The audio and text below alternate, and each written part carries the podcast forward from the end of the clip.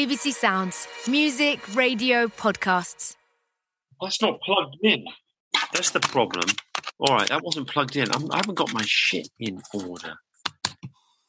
No, let's plug that. Hello, I'm Louis Theroux, and welcome to my podcast series for BBC Radio 4, Grounded with Louis Theroux, Yeah, ah, here he is. where I get to talk to people who, like me, are locked down and confined to the home. People I've been keen to meet. I just saw he followed me on Twitter. I was like, why? why has he followed me on Twitter? Only now we meet remotely using video conferencing software. So we're all set, but we've lost JJ, never mind. Sorry, no, I'm here. I'm here.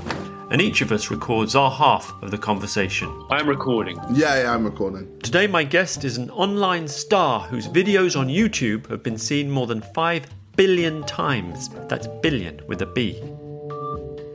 A prankster, a gamer, the winner of the largest non professional boxing match of all time, and now a successful rap artist. His name is Olajide Olatunji, known as JJ to his friends and KSI to his millions of fans. Thanks for doing this, JJ. No, thank you, man. I called you JJ because I think in my emails I said KSI. I assumed that's hmm. what you went by, but it seems that most of your friends and people who work with you know you as JJ. Would that be right? Yeah, right? JJ's fine. It's kind of weird when people call me KSI, but I guess KSI is what a lot of people know me by. So Because the first time I heard of you was when you you boxed Logan Paul. I think I'd heard of Logan Paul, the famous YouTuber, because of the scandal that followed from an incident where he did a culturally insensitive and actually highly tasteless video in Japan where he filmed a, a man who'd committed suicide in the woods. That was the first time I'd heard of Logan Paul. Then, fast forward a year or two, and I heard that there was this big deal on the internet. My kids were buzzing about it. KSI's boxing Logan Paul. And I didn't know you at that point. And Yeah. so that's when the name KSI came onto my radar. Do you think of them as two different identities in any way? KSI is a lot more of a public image thing, whereas JJ is a lot more like my normal side. With posting stuff video wise and online, etc., you have to be a lot more entertaining. If I was just like this the whole time, a lot of people wouldn't switch on. KSI allows me to just be kind of myself, but just bigger, just more, and just like more outlandish with everything that I do. Let me ask you this though. How are you doing in the lockdown? Based on what I know about your routine, which seems to be getting up at two in the afternoon and then gaming and sending out for Deliveroo, that is basically the kind of recommended lifestyle in the COVID era. I mean, yeah, right now a lot of YouTubers are thriving because if anything, it's what they've been doing from the beginning. so they're putting more content out now, just posting constantly and streaming a lot as well, just to boost their views, boost their status, etc. online. My kids say you've been posting quite a bit. At the risk of alienating the Radio 4 audience early on, I think you've got into some beef with someone called Rice Gum. Oh wow, yeah, yeah, you're very clued up. I mean, we've got a little bit of a thing going on. He used to be an old friend of mine, but he's not saying the right things, and he's publicly trying to shame me. So you know, I had to uh, clap back. He's based where? LA? He's based in LA, yes. So he's a YouTuber. To be completely honest, I'd never heard of him until yesterday. What's the 10 word biography on Rice Gum? He is a YouTuber that flexes his money a lot and makes diss tracks on kids and other people. He makes diss tracks, i.e., translation. He does record oh, records. Oh, Now I sound like a total boomer. he basically makes music in which he starts fights or settles scores. Yeah, this that's pretty much what Rice Gum does. But with me, I know a lot about Rice Gum, and that's why I'm kind of like trying to tell him through videos that he doesn't really want to war with me because I could literally just shut him down like instantly if I need to. Whenever I want to attack someone, I go in quite hard and make sure I stay on top. So I think it's best that he doesn't try to come at me. But we'll see. We'll see what he wants to do. Interesting. I won't try and pick away at that too much. I feel as though you've got some material or um, weaponry up your sleeve in your arsenal, and uh, you don't want to divulge it. And actually, for the, you know, everyone knows what YouTube is. It's an online streaming platform where people upload their own videos, and then there's YouTubers, and they're absolutely huge. And, and among them is yourself. Yeah. You're one of the biggest in the world. I mean, you can actually figure out rankings based on how many subscribers you have. Yeah. right? PewDiePie is another one that's quite big. We'd have to say, with all due respect, PewDiePie's the biggest. Yes, yes. He's got, forgive me for having the information at my fingertips, 104 million subscribers Yeah. when I just checked. it is crazy. You come a little way down from that with a very respectable, correct me if I'm wrong, 21.3 million. So that's just on one of my channels, yeah. So if you added the other channel, but they might be doubling up, so it's hard to get hard data. It's true, it is true. But e- either way, among YouTubers, people who basically post regularly and whose celebrity or artistry depends upon them creating content for YouTube, in the gaming slash comedy slash music space, you're easily top 10, would you say, worldwide? Why is a YouTuber that does what boxing and music? Well, boxing. then you're getting quite niche. Put boxing in there, fine. Then you'd be number one, wouldn't you? Then, then I'll be number one, yeah. No, if it's just YouTube and music, yeah, I'd say I'm top 10. You're doing about a video a day at the moment. Yeah, currently. When a video drops, like you must have a sense of, as I do if I put a program out, what I hope it will get in its ratings, right? What are you looking for? Well, view wise, I guess, have you heard of Social Blade? No. Okay, so it's a website which allows you to see how many views someone gets daily. So, like, for instance, yesterday I got like 4 million views. The day before I got 2.5 million, but that's because I didn't post a video. And then the day before I got 5 million, the day before that 4.8 million. And pretty much a lot of people look at this, and for YouTubers, a lot of YouTubers don't just look at how many views a YouTuber gets per video. They like to see how many views they get monthly. If you're hitting 100 million views monthly, that's like huge. That's when people go, okay, he is a YouTuber that is killing the game. Um, there's a lot of YouTubers that have like 20 million subscribers or 10 million subscribers, but they can only get about 20 to 30 million a month. Subscribers doesn't really mean anything anymore. Got you. No, that Yeah. makes sense.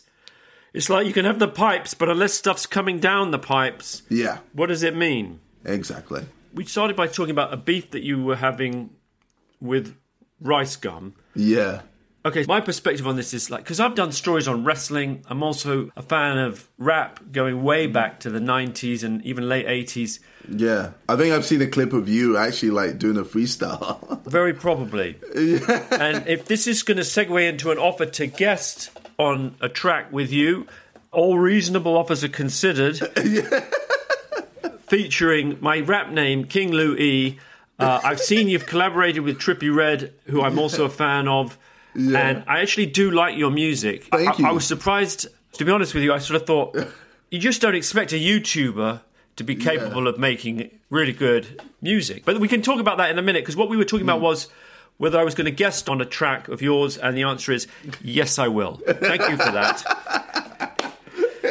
No, what we were talking about was what were we talking about? Oh yeah, this world of beefs, right? And in Yeah. wrestling, I think I'm I'm not shattering anyone's illusions about wrestling when I say that the feuds in wrestling are confected. They're not completely real, right? Yeah. So when I see YouTuber feuds, I'm thinking, okay, there might be something real in this, but there's also something performative about it. It's been mm. heightened, or partly it's a gimmick. with me, they're all real. so I've had beef with some of my even friends to this day. So I had a little beef with the Sidemen. That was the posse that you, when you were coming up, you, there were the seven of you. Is that right? Yes, yes. Me saying I was leaving the Sidemen, it was me just trying to, you know, rattle stuff, some things. You know, I'm just conscious. I said that's the posse that you came up with. Like that would make sense to the general listener. Yeah. I don't know that it really will. You had a group of friends who were also YouTubers, right? Yes. And for a while, you lived in a house together. Yeah. Were you in each other's videos and stuff? Yeah, yeah, we were in each other's videos. We came up together. Like, we've been doing Sidemen videos for years now. And it was organic. It wasn't put Yes, together by very. management. All organic. We're all just friends. and uh, we thought, oh, this would be a good idea. Obviously, we have fights, we have this and that. It got quite personal with a lot of the diss tracks. A lot of people were like watching this and going, "Ooh, I don't know if this is real or not," because they're kind of going in, like they're really like going quite deep with the stuff that they're talking about. But at the And same time, you must be conscious that it drives views and clicks, Well, right? Well, that's another another reason why a lot of us jumped on it because we saw there was just views in it.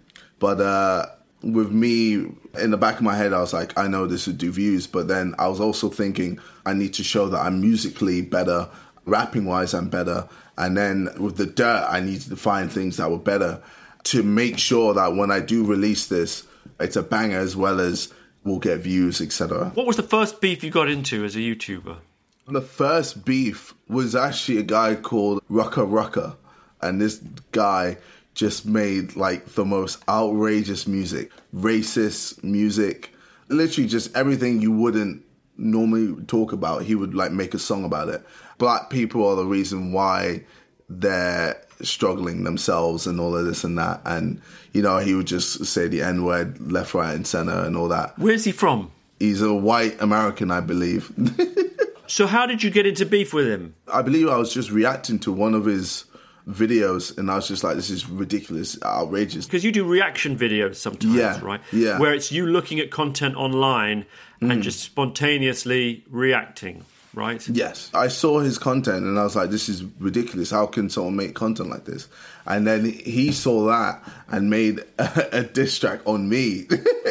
so I had to clap back and I hit him with a diss track of my own.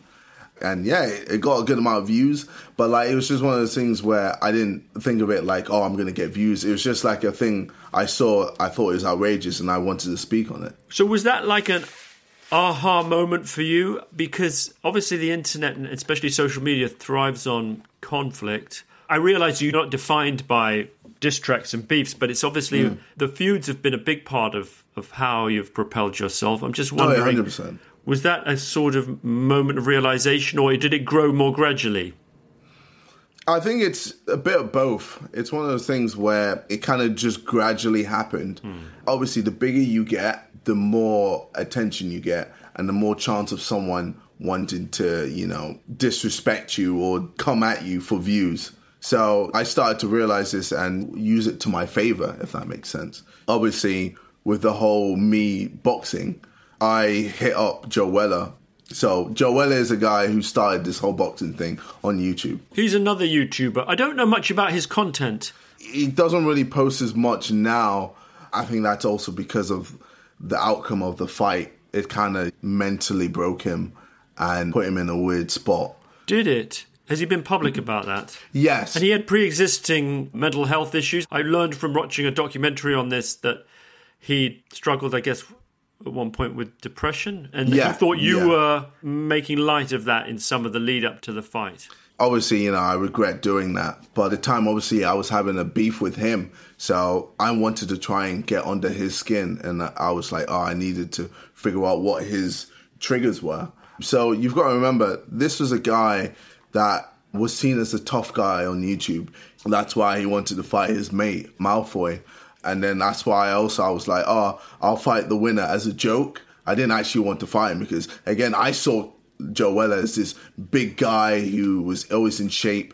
Obviously, he took my message seriously, and I told him I, I actually don't want to fight. It was just a joke. But he would make videos, and then he would call me out saying I was a pussy, this, blah blah blah. Really? got to- So there was a time when you uh, were communicating to him, but early on that actually you hadn't really meant it.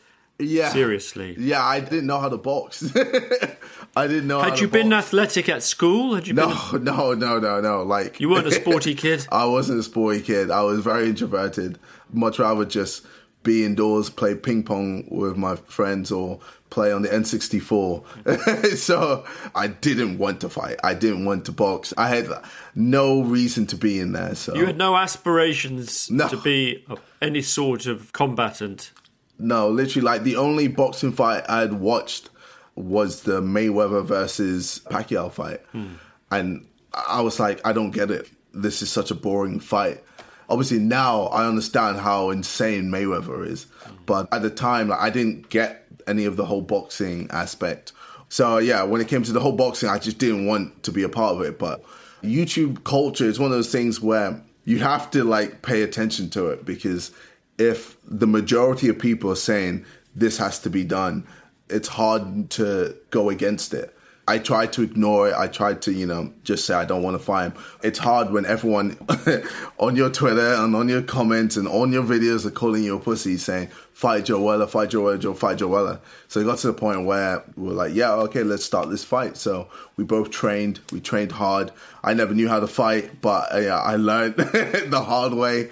I realized how tough, how tough boxing is. I got myself into insane shape. I worked hard, pushed myself to the brink, and yeah, I destroyed Joe Weller in uh, three rounds, TKO. Technical knockout, and there's a documentary on YouTube that follows the whole adventure, which is Yeah. actually a well-made film and and, uh, and Oh, a good thank you. watch. What becomes clear is that something that started as, as you say, more or less a joke, Yeah. becomes very serious. Yes, And, exactly. and it's something extraordinary about taking that journey from the kind of the echo chamber of the internet, in which, as much as you know, there's millions of people there, their presence isn't really real, and then arriving at a venue where there's thousands of people there in the flesh. yes. It's an extraordinary energy, isn't it? And there's a feeling of like, oh wow, these people are all real people, and Yeah. this is happening. I think what helped me was years before that, I had done a lot of shows with my music. Yeah, I've been doing music for like 10 plus years, so, and that got me comfortable with performing in front of crowds. And I think that was one of Joe Weller's downfalls. This is the first time he's ever performed in front of a crowd, and he had to box in front of thousands of people staring at you and then millions online. It was quite daunting for him. I think that's also why once I beat him like that, that's one of the reasons why it kind of just flipped his whole world upside down because everyone saw Joe Weller as this big, tough athlete, strong guy, and now everyone's kind of just was a bit confused as to what he was now. And I think Joe Weller felt that as well. And unfortunately, what he should have done is just kept pushing forward. He just stopped. He literally posted one video after the fight saying, Congrats, KSI, blah, blah, blah, this, blah, blah, that. And that got so many, I think that got like seven, eight million views. And then, yeah, he just left. He just went on holiday and just left YouTube. because there's two ways of framing this. One is, you know, obviously the build up to the fight, your preparation, and the intensity of knowing that you're going to have this bout that will be physically very demanding and quite intimidating. I would have thought. At the same time, though, you must have been aware that he was getting so many clicks and so much traction that the level of excitement that whatever the outcome, you'd happened upon something mm. extraordinary in terms of how people were engaging with it. Is that fair to say? Yeah, yeah. For me, like, it definitely gassed me up, or it excited me.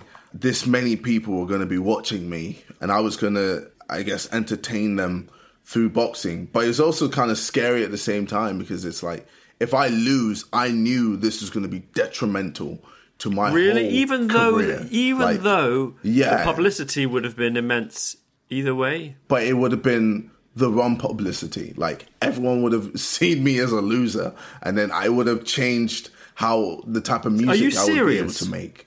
Why would you I'm, have to I'm very make different serious. music? Like, well, with my music, my music is very powerful. One of my songs on my album is called "Undefeated."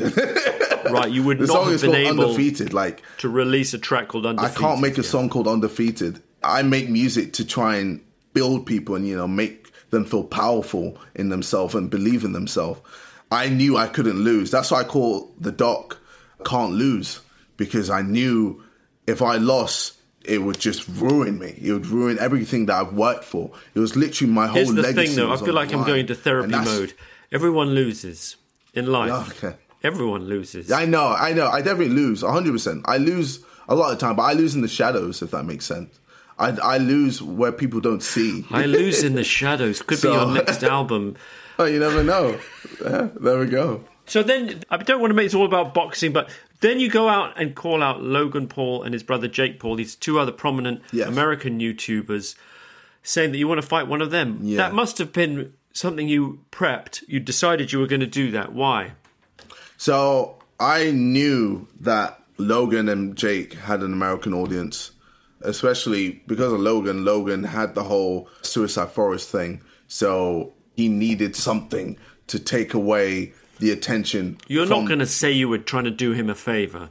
No, no, no, no, no, no, no, no, no, no. I was trying to be calculated with what I do. So I was like, okay, I have a huge UK audience, but my American audience is lacking. So how can I find a way to reach out to that American audience? I knew one of them was were going to take it because I knew their egos were just huge. Jake didn't want any of it. He was too busy doing whatever the hell he wants to do. And Logan was there desperate. He was like, screw it, let's do it. And, he's then, six yeah. feet two, and he's got fine. huge arm muscles. I mean, he's Yeah. physically very intimidating. Yeah, I was the underdog. People saw me and it was like, there was no way you are beating Logan. There's no chance. Nope, not happening. After the fight, I was like, he's a lot bigger in person. like, I knew after the first fight what I needed to do to beat him for the second fight. Yeah, obviously, in the second fight, he just was a shell of what he was in the first fight. And uh, yeah, I just broke him down and got the victory. We're already a third of the way through this podcast. By the way, you're listening to Grounded with me, Louis Theroux, and it's about time we went back to the beginning how KSI got his start. I wanted to find out what it was that allowed him to build his original fan base on YouTube. I was about 14, 14, 15 when I started. It started with gaming videos. You started FIFA. doing gaming videos.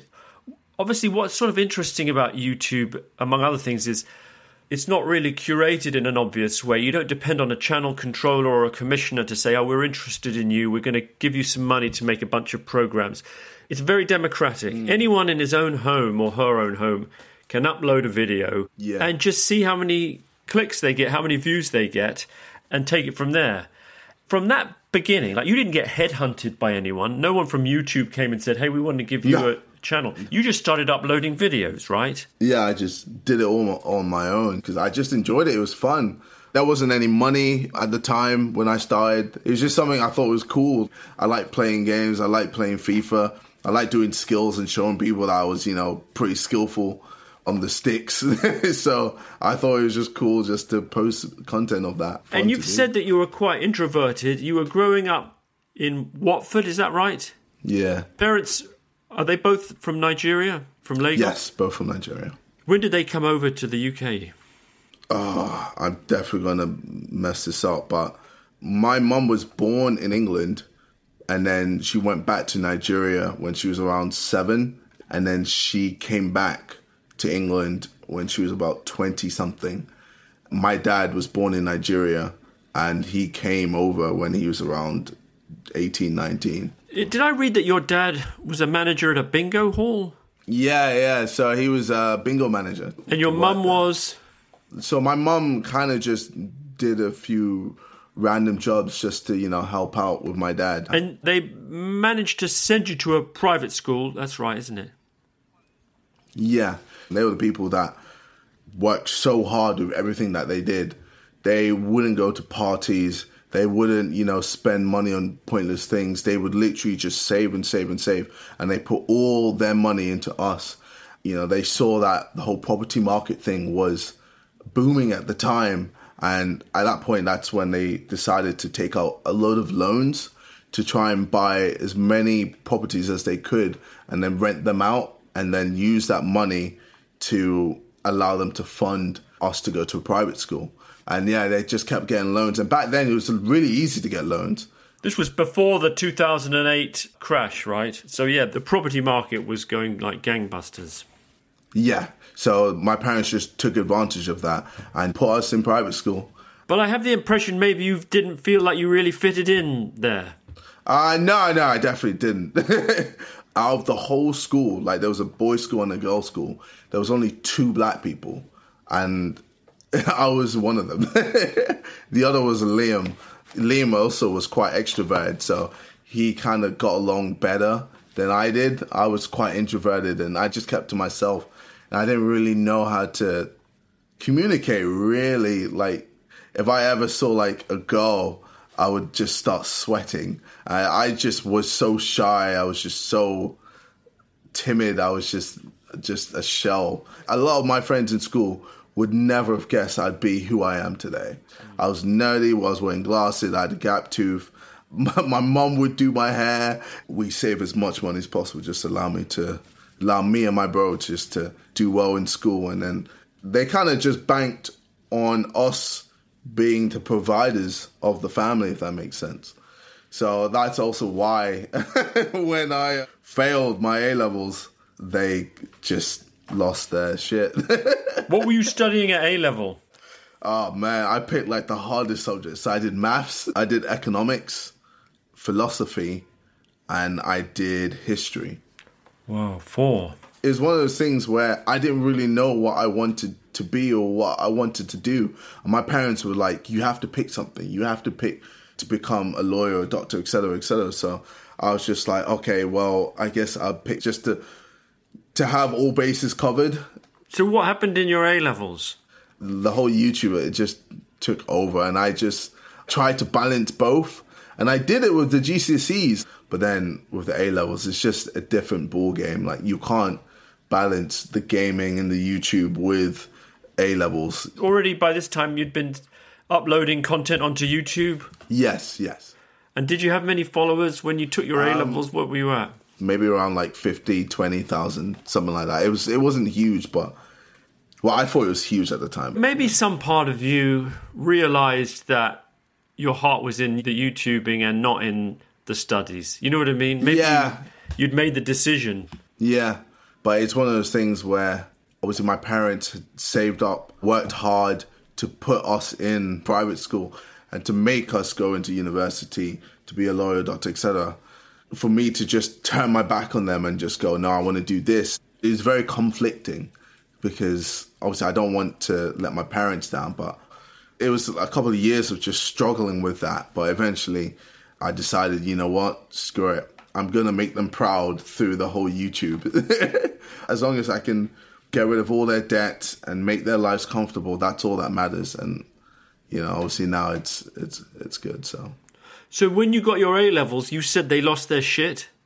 Yes, I remember. Oh man, I remember. Um, I was sitting down on the toilet uh, with my phone. They text me my results, and I shat myself. Literally, what were the results? And I think it was like C, D, F, and U. You is the famous unclassified. I yeah. The, so I which means that. you did so badly they don't really know what to do with it. I never really knew what you meant. yeah, so I got that in maths. I remember I looked at the page and I was like, "What is this? I don't know any of this." I wrote my name and I was like, right, "That will do." My mom just screamed. I've never seen her scream so loud, and she was just throwing glasses everywhere. My dad was just disappointed. My dad just looked on the ground and he just didn't know what to say or do. He just everything we've worked for has just come to nothing. So I, know it was it was quite hard. It just crushed me.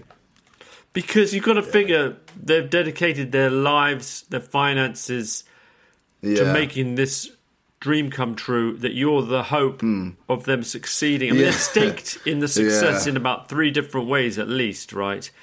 In terms of pride, economics, the whole idea of wanting you to do well. And of course, they're not seeing YouTube as a viable profession. So you say to them, "What? Oh, I'll try again," or what do you say to them? So I said I, I said I would try again, but Berkhamsted didn't allow it. They just kicked me out. So I decided, oh well, my parents decided the next best thing was international baccalaureate. That I should try that. so I did that for a year and a half yeah, at that point I was like, yeah, I want to do YouTube. YouTube is the one. this IB thing ain't for me. Like, if anything, it's harder. it was harder than A levels. Really? So you weren't feeling it. And there's a story that comes up in interviews you've given where at the point at which you started making money on YouTube, right? And then you're talking to a yeah. teacher. I remember I asked the teacher, like, this is how much I made this month. And it was how much? You and said 1500 1500 mm-hmm. yeah. And I remember him telling me, that's more than I make. I looked at that and I went, that's it. YouTube is the one. This is the gold mine, and I need to push and push this because I know I can become something and make my parents proud. Yeah. And so there was a point when they basically gave up. They yeah, they they just gave up. They were just like, screw it. You know what? You do you. You're on your own, essentially. Earlier, you mentioned, well, you mentioned money. I always feel reluctant to talk money because it feels a bit vulgar. And yet, at the same time, I'm, for those who don't really understand YouTube, they do understand the language of money, right? Yeah, yeah. So, how old are you now? So I'm 26. I mean, different figures are given, but one of the figures that Yeah. turns up is that you're worth about 15 million pounds. Y- yeah, Does that sound about right? I guess. I am wealthy, yes. I've been doing YouTube for 10 plus years. I have a lot of money coming from different angles and different areas. So it makes sense for me to be worth eight figures, yeah. But that's also because I've invested a lot of my money as well. Like I have over 10 plus properties all scattered all across England. And I make sure to invest in stocks as well, stocks and shares. I have money, you know, in loads of areas. It's said that you have a Lamborghini. I guess your first big track was about your Lamborghini. I don't have a Lamborghini anymore. It's I, been uh, said that you sold it. wrecked it. During one of the beefs, someone said you don't see him in his Lambo anymore because he smashed it. Is that true? No, it's not. It's not. So Harry made a diss track on me, and that was like one of the lies he would say. I remember when say. that track came out because I listened to Grime, and when I heard that, I thought, oh, this must be a new Grime artist rapping about his Lamborghini. I didn't expect, Oh, like, wow. someone said, like, oh no, that's a kid who went to private school. He's kind of a geek, and he grew up gaming and coding. I think I would have said, pull the other one, it's got bells on. Yeah. Like, you don't fit the profile. for me, like being able to get a Lamborghini was one of my like childhood things. Like I know I'll never be able to get it, and then when I was able to actually buy one, I thought it was insane. Yes, I did get it from me doing YouTube, but it wasn't through the AdSense. It was through we should explain what AdSense. Yeah. What is AdSense? AdSense is how a lot of YouTubers make their money. It's pretty much advertisers putting money into videos as adverts. I guess YouTube get a cut, and then YouTube give a cut to the content creator. If you put out a video on YouTube and it gets, say, 5 million views in 24 hours, could you say how much revenue that's likely to generate? You could say roughly it'll make around, I guess, with a two CPM, it'll make around ten thousand dollars. What's a 2 CPM? two CPM, so that's two dollars per thousand views. An average is two CPM. Nowadays, it can go up to like ten CPM, depending on what content you produce. So from five million, you can make fifty thousand to ten thousand dollars. Between ten and $50,000. it literally depends on the content you make. If you make really child friendly content, chances are you're going to be making the 50,000. As mentioned, my kids are big fans, and I've sat down with them and enjoyed a lot of your content. But at the risk of sounding like a complete old fart, what surprised me was how freely you swear. And I think that's partly because I've watched PewDiePie, obviously, this other very established, famous YouTuber. He either doesn't swear or he seems to blur them out. You're dropping F bombs, even C bombs. Yeah, because it's just me. I I don't make content for kids. kids just watch it. I can't control who watches my content. I thought I might as well just be free and just be me and just this is how I am. I make content for older people and I guess that's why I just don't bleep my swearing. I don't know. I just feel it's a bit kiddish. I'm kind of conflicted on this because I listen to uh, a lot of rap, which has not just swear words but offensive racial terms as well. And I read a lot that has all sorts of content. I'm not a believer in general in toning things down. On the other hand, it doesn't pain me so much. My teenagers are listening to it. It's because there's a five year old in the room, which is certainly not on your lookout. Like, I'm not asking you to babysit my five year old when my kids are watching you on YouTube. But it's a classic situation in which, whereas on terrestrial TV you have stuff that goes out after 9 p.m., for example, or Yeah. you have certain ways of ring fencing content, right? YouTube, it's in its very mm. nature, it's out there, whatever time of day it is, and quite easily accessed. Accessible. I just wonder though, what would happen if you sort of thought, oh well, I will blur those out, or whatever the term would be. bleep them, what do you think would happen? Would that be onerous for you, or you think it would dilute the, the impact of the content? I feel like it might impact the content and impact you know what I say. You'd be saying the same things, but it might land with less power. I just feel like it wouldn't be true to me as well because I'm putting out the content that I want to put out. Obviously, you know, I do know I'm a role model and especially in my music try to make sure that I don't rap about the wrong things, but I'm human. I, you know, I'm going to make mistakes. And even with my diss tracks and all of this and that, I know I push the boundaries and I push the levels and I go further than I normally need to go. And I, I definitely do stuff that kids will go or that parents will look at and go, what? But it's one of those things like, I'm not perfect. I can't please all this many people. It's just impossible. Well, I, I hear that, and I think you're in the position of having come to fame through a sense of being real, right? You are not someone who's attempting to be something that you're not, and you know Yeah. from your real home and your real thoughts, and it's all presented Yeah. more or less unfiltered, and I think that's a big part of yeah, I what guess people respond to, who Well, what- who you are, and also how people respond to what you do. That they uh, feel like yeah. they've got a personal relationship with you. Do you have a sense of how old most of your fans are? No, I think it's very muddled now because of the music and the boxing. Before I, I would tell you this is around 2017. Anyone under the age of 21 or 22, How low though? My twelve-year-old is very into it, so at least twelve, maybe ten. maybe.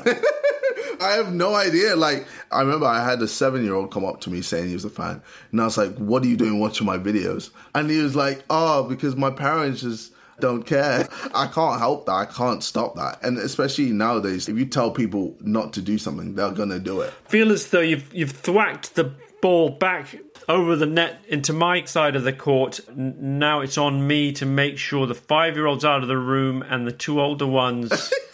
they don't swear. They don't actually really swear. And I do think kids know the difference between what people say on TV or on the computer and what they're mm. allowed to say around the home. That I agree with. I feel like the internet definitely has made everyone grow up faster, if that makes sense.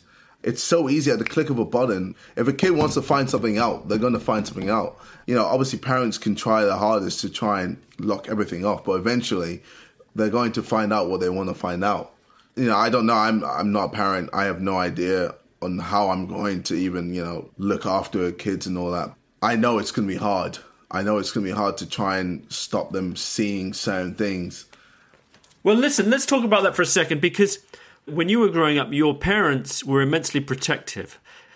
That they'd come from, I guess, a traditional Nigerian culture and they were paranoid about you and your younger brother falling in with a bad crowd or just running into trouble, Yeah. right? So they would pick you up from school, drop you off, for example. Yep. Make Every sure you didn't go time. out and have sleepovers with friends. Yep. But ironically, what they didn't realize was that the enemy was already in the house in the form of the internet. It had infiltrated your actual bedroom and was piping all sorts of bad influences and dangerous content right there to your desktop. They probably wouldn't even have known that, right?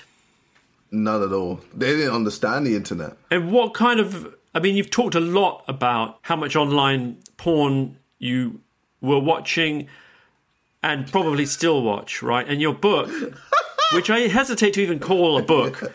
That book is a mistake. Do you think it was a mistake? Why? Because of how much you talk about masturbating? No, it just if I could redo something, I'd definitely redo that and just never put it out there ever. I don't know. I kind of just rebelled. That's why I called the book "I'm a Bellend." I just wanted to be controversial and just annoy people. Why do you think you wanted to do that? At the time, I thought it was funny. I thought it was cool. It felt real too, right?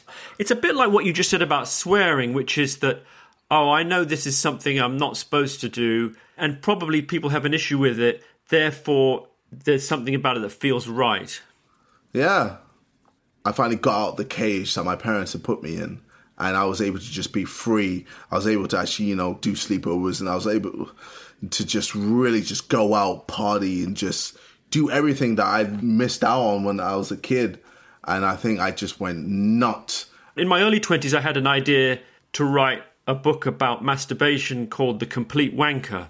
The idea was it was going to be modeled on The Compleat Angler, which is a 17th century fishing manual by Izaak Walton. And I thought it was something funny about taking it, this very old school template of English literature and using it to describe the most intimate and embarrassing activity. Now, I never did it, but in a way, you did do it. You Oh, sort of did your version of Yeah. it, which was I'm a bellend. yeah. but I'm interested to hear I you say you think that it was a mistake because it's a kind of a book for people who aren't interested in books. I would say it doesn't have a, a continuous narrative. But what makes you think that it was a mistake? Um, just the things I would say in there. Like a lot of a lot of things I don't even remember. I haven't. I don't have. You haven't book. read it, have you? The other thought I had when I was when I was reading, I thought, okay, it's one of those books where One of those YouTuber books. thrown together, and he probably got some people to put it together. And did he read it? Is the real question. Uh, I, I, I know. you got me. You did um, read it. Tell me you I- read it. You actually read it. I read bits of it, but Oh my gosh. it's one of those things where you know a lot of YouTubers were doing it. At the time, I said yes to a lot of things because I needed money. Like I wanted to make enough money to allow me to do more things in the future, etc. It's me as a kid. You could tell like that is an old KSI. It was about what was it? Five years ago. Yeah, five six years ago. Yeah. I think that's the other thing which strikes me is that when you've run into difficulties, without going into too much detail on it, but it's from this urge, I think, to provoke or to engage people by being edgy and provocative, right? So you had a bit of trouble because you asked sexually inappropriate, borderline harassive questions at a, a gaming conference that made some of the women you were talking to, from what I could see, I could only see the video, uncomfortable. Yeah, uncomfortable. You've deleted Yeah. that, and I think you apologized for it, did you? Yes, several times. You've got to remember, I, as a kid, was brought into this world where I was just gaining an audience, and the audience was getting bigger and bigger and bigger. They were starting to dictate the content that I would put out. So I would try things, and you know, certain things would do well. A lot of time, the edgy things would do really, really well. Views were important. You know, I saw the likes and the comments, and I saw all of that positivity.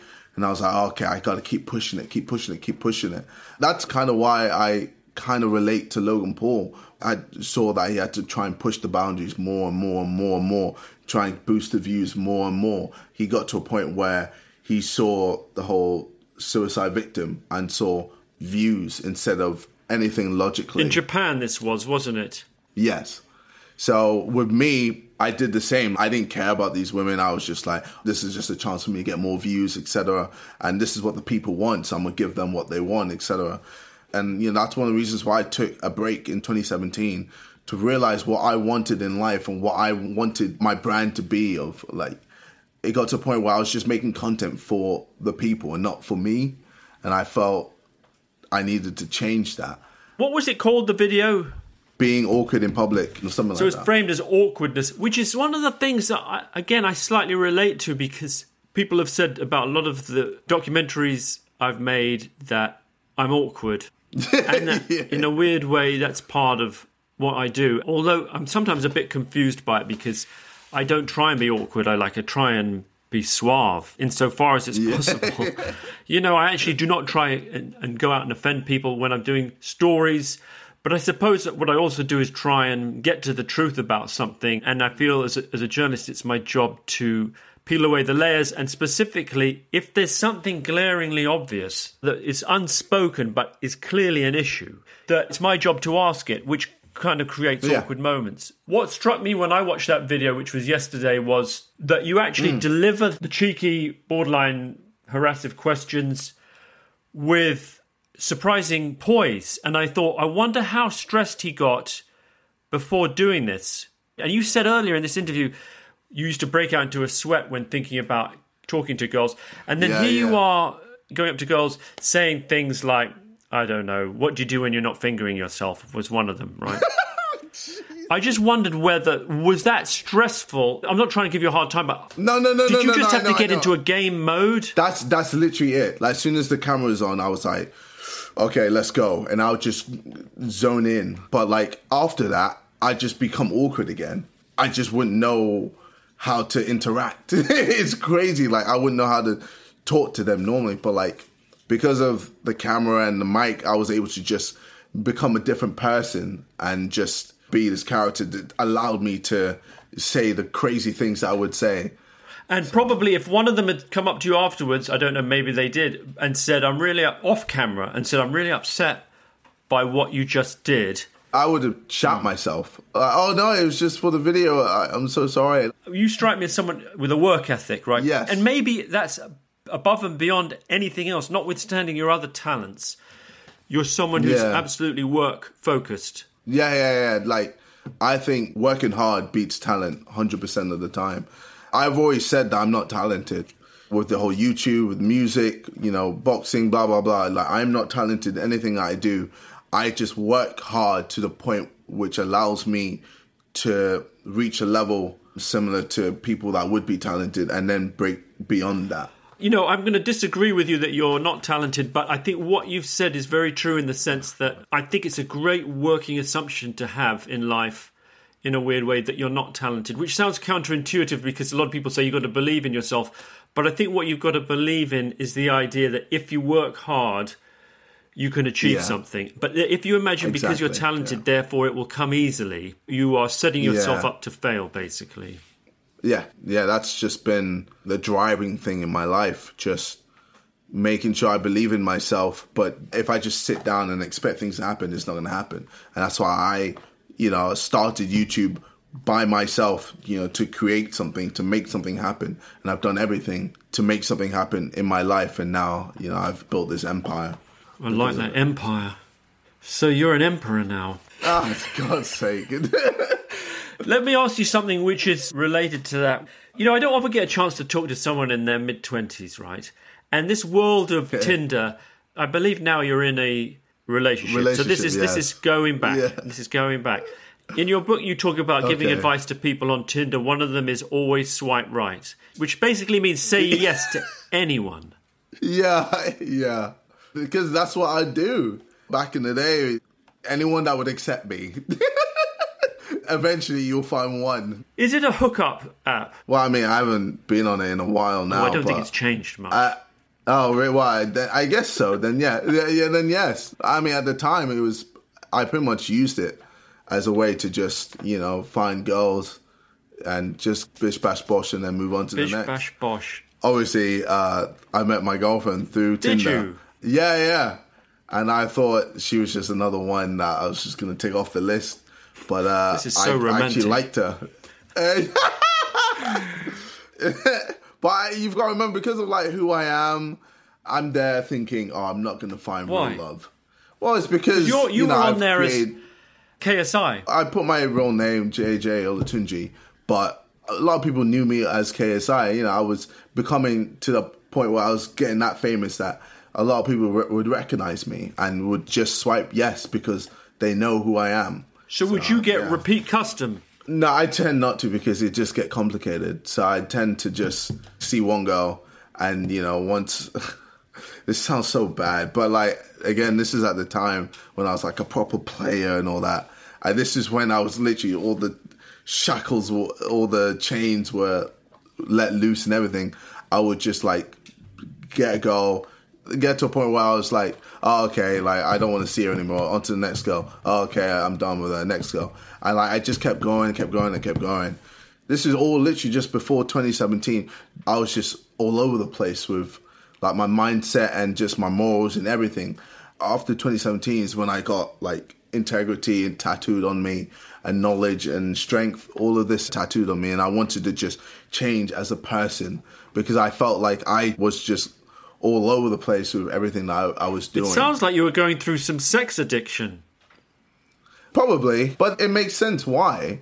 Because, you know, I had parents that just stopped me from doing any of that. When you ended it, how did you tend to do that?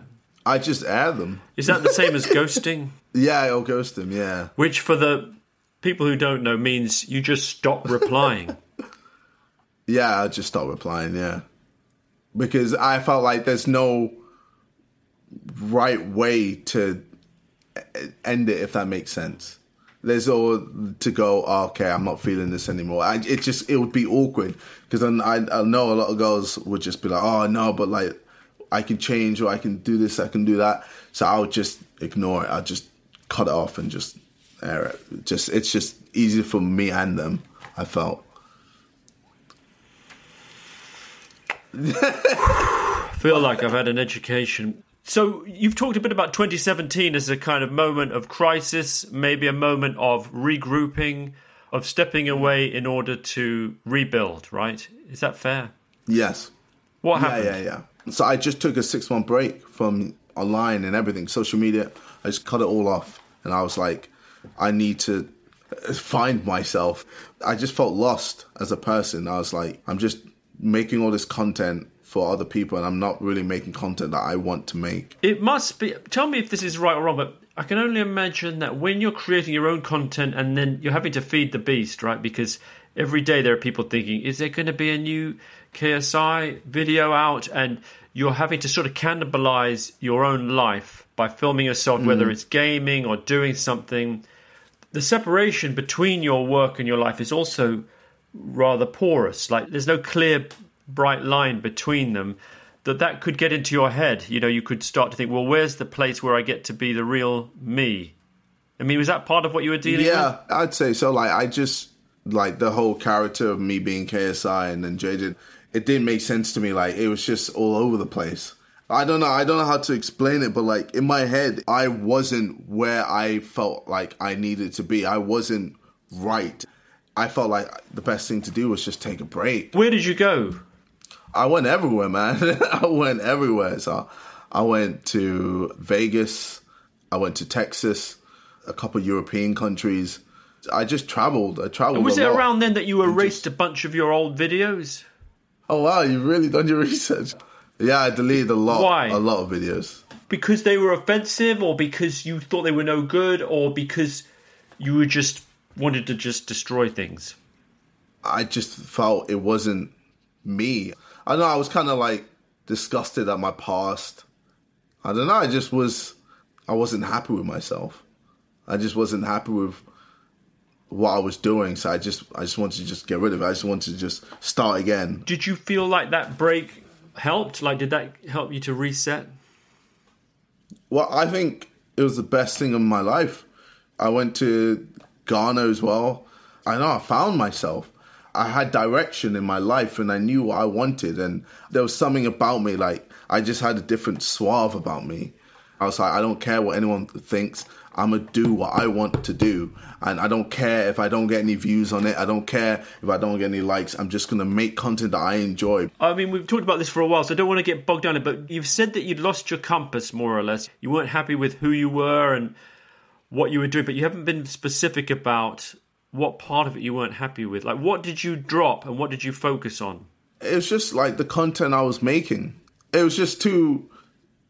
Uh, I, would say it's cringe. I'm trying to think of a word that can make more sense. Um, cringe is my 12 year old's favorite word, incidentally. It's kind of one of those culturally decisive, determining words. You know, the word cringe has come to define so much yeah. about life now. And everything for for a lot of kids nowadays, something succeeds or fails depending on whether or not it's cringe. Yeah. But anyway, that's fine. I didn't mean to hijack your thought.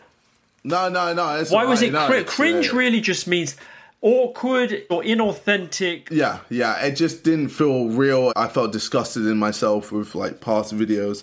I just wasn't happy with the direction I was going in. I, I didn't have any direction, YouTube wise, music wise as well. What I wanted to do. Cringe do. can also be I, like I overly just... sincere, though, can't it? Like I remember seeing a video of yours in which you talk about where your name comes from, and you post it and you say it's one of the most cringe-worthy videos I've ever made, but it was one of the earliest ones that took off.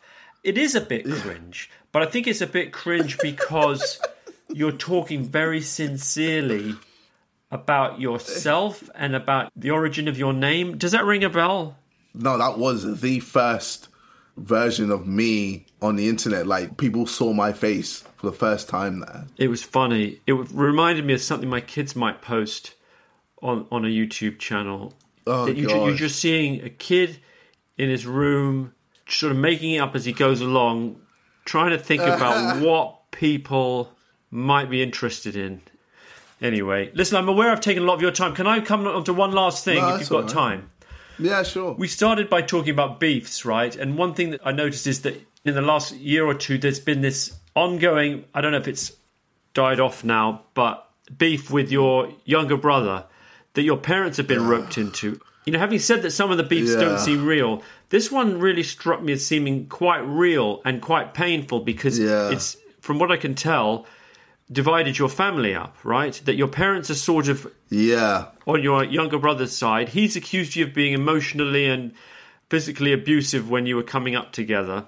And I think you said that you were kicked out of the family home and that your Christmas and birthdays are now more or less cancelled, right? Because you can't spend them with your family. What's going on with that? I wish it wasn't public, but it is. I'd say that's one of like the toughest parts of my career. I don't know. It's yeah, I don't know. It's yeah, it's I don't know. I don't want to talk about it. Sorry. I'm almost pleased to hear you say that because what that says to me is that that there's a part of your life that you've got the maturity now to realize doesn't need to be put out in the public arena. As much as it might become viral or people would click on it, Yeah. that it's not necessarily for public consumption. Because okay your younger brother's a youtuber so you could argue beefing with him is one thing but your parents are private people.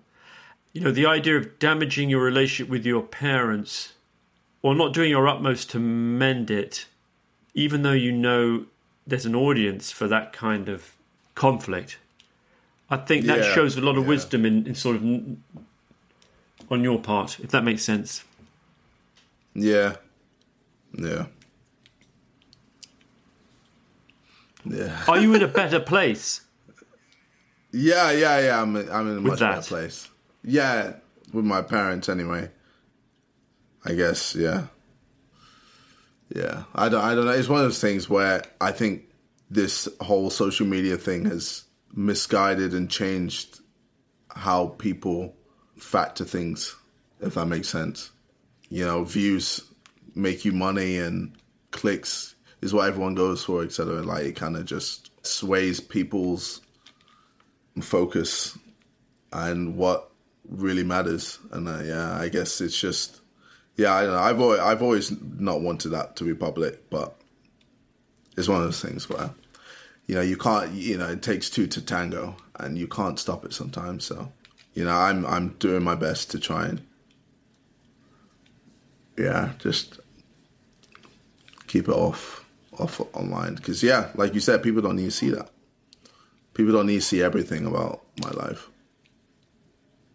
Yeah, I, I, I, I'll address it when I need to address it in the form that I want to address it in. But yeah, like when I made that video responding to my bro, it's you know it it sucked a lot because you know he's my brother, but I mean that's not really much you can do when someone's set in their ways. I don't know if that made any sense, but yeah. God damn it, Louis, you're doing your thing. My girlfriend's read your book. Yeah, you're doing this on purpose, where you don't say anything. As a person of colour on the web as well, the web is sort of extremely racist in places, right? yeah. And, you know, especially in comment threads, there's a level of racism in comments under YouTube videos that you would, to my mind, Yeah. never experience, correct me if I'm wrong, in real life. No, no, none at all. Is that difficult for you to deal with? You seem to take it no, in your no, no. stride. I'm used to it now. If anything, if someone calls me the N word, I just laugh. It doesn't affect me anymore. I've been doing this long enough to know, like, just not to be affected by it. Yeah. it's- Online. But in real life, it would be different. Online, yeah. Real life, yeah, it would be very different in real life. If someone actively said what they would say online to me in my face, I would probably have a different reaction and I'd have to control myself. I think through the boxing as well, it's it's definitely matured me and helped me control my emotions a lot more than before it. Listen, I don't want. I, I really appreciate. I know you're a busy man, No, and, it's and I really appreciate. No, I appreciate talking to you as well, oh man. my like goodness. it's an honor. Oh my goodness! please. yeah, yeah. That's very. Should we let's invite Catherine and Paul just make sure we haven't missed anything? I think Yeah, we covered a lot of ground. Like I really appreciate what you had to say on all the different stuff we touched on, and don't you think that was great, guys? I think there's a lot there.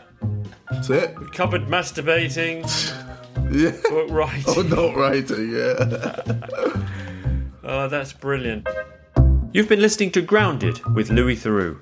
My guest today has been boxer, rapper, property magnate, actor, influencer, but most of all YouTube phenomenon Olajide Olatunji, better known as KSI. Next week it's the turn of BAFTA winning actor and outspoken raconteur Miriam Margolyes. Remember, there are more conversations in the series. Just search for Grounded with Louis Theroux wherever you get your podcasts and subscribe. This has been a Mindhouse production for BBC Radio 4, put together remotely by Paul Kobrak and Catherine Monan. Not my nan, Monan. When the world gets you down, music can help you through. In 2017, my life took a bit of a bad turn, and the way I coped was by listening to as many records from the previous year as I could. I'm James Acaster, and I believe that 2016 is the greatest year for music ever. I've been listening to it backwards. Backwards! I've been listening to it backwards. So on my podcast, me and my comedian friends will discuss my favourite albums of that year, in order to convince every single one of you too. That's a classic album right there. James Acaster's Perfect Sounds. Listen now on BBC Sounds.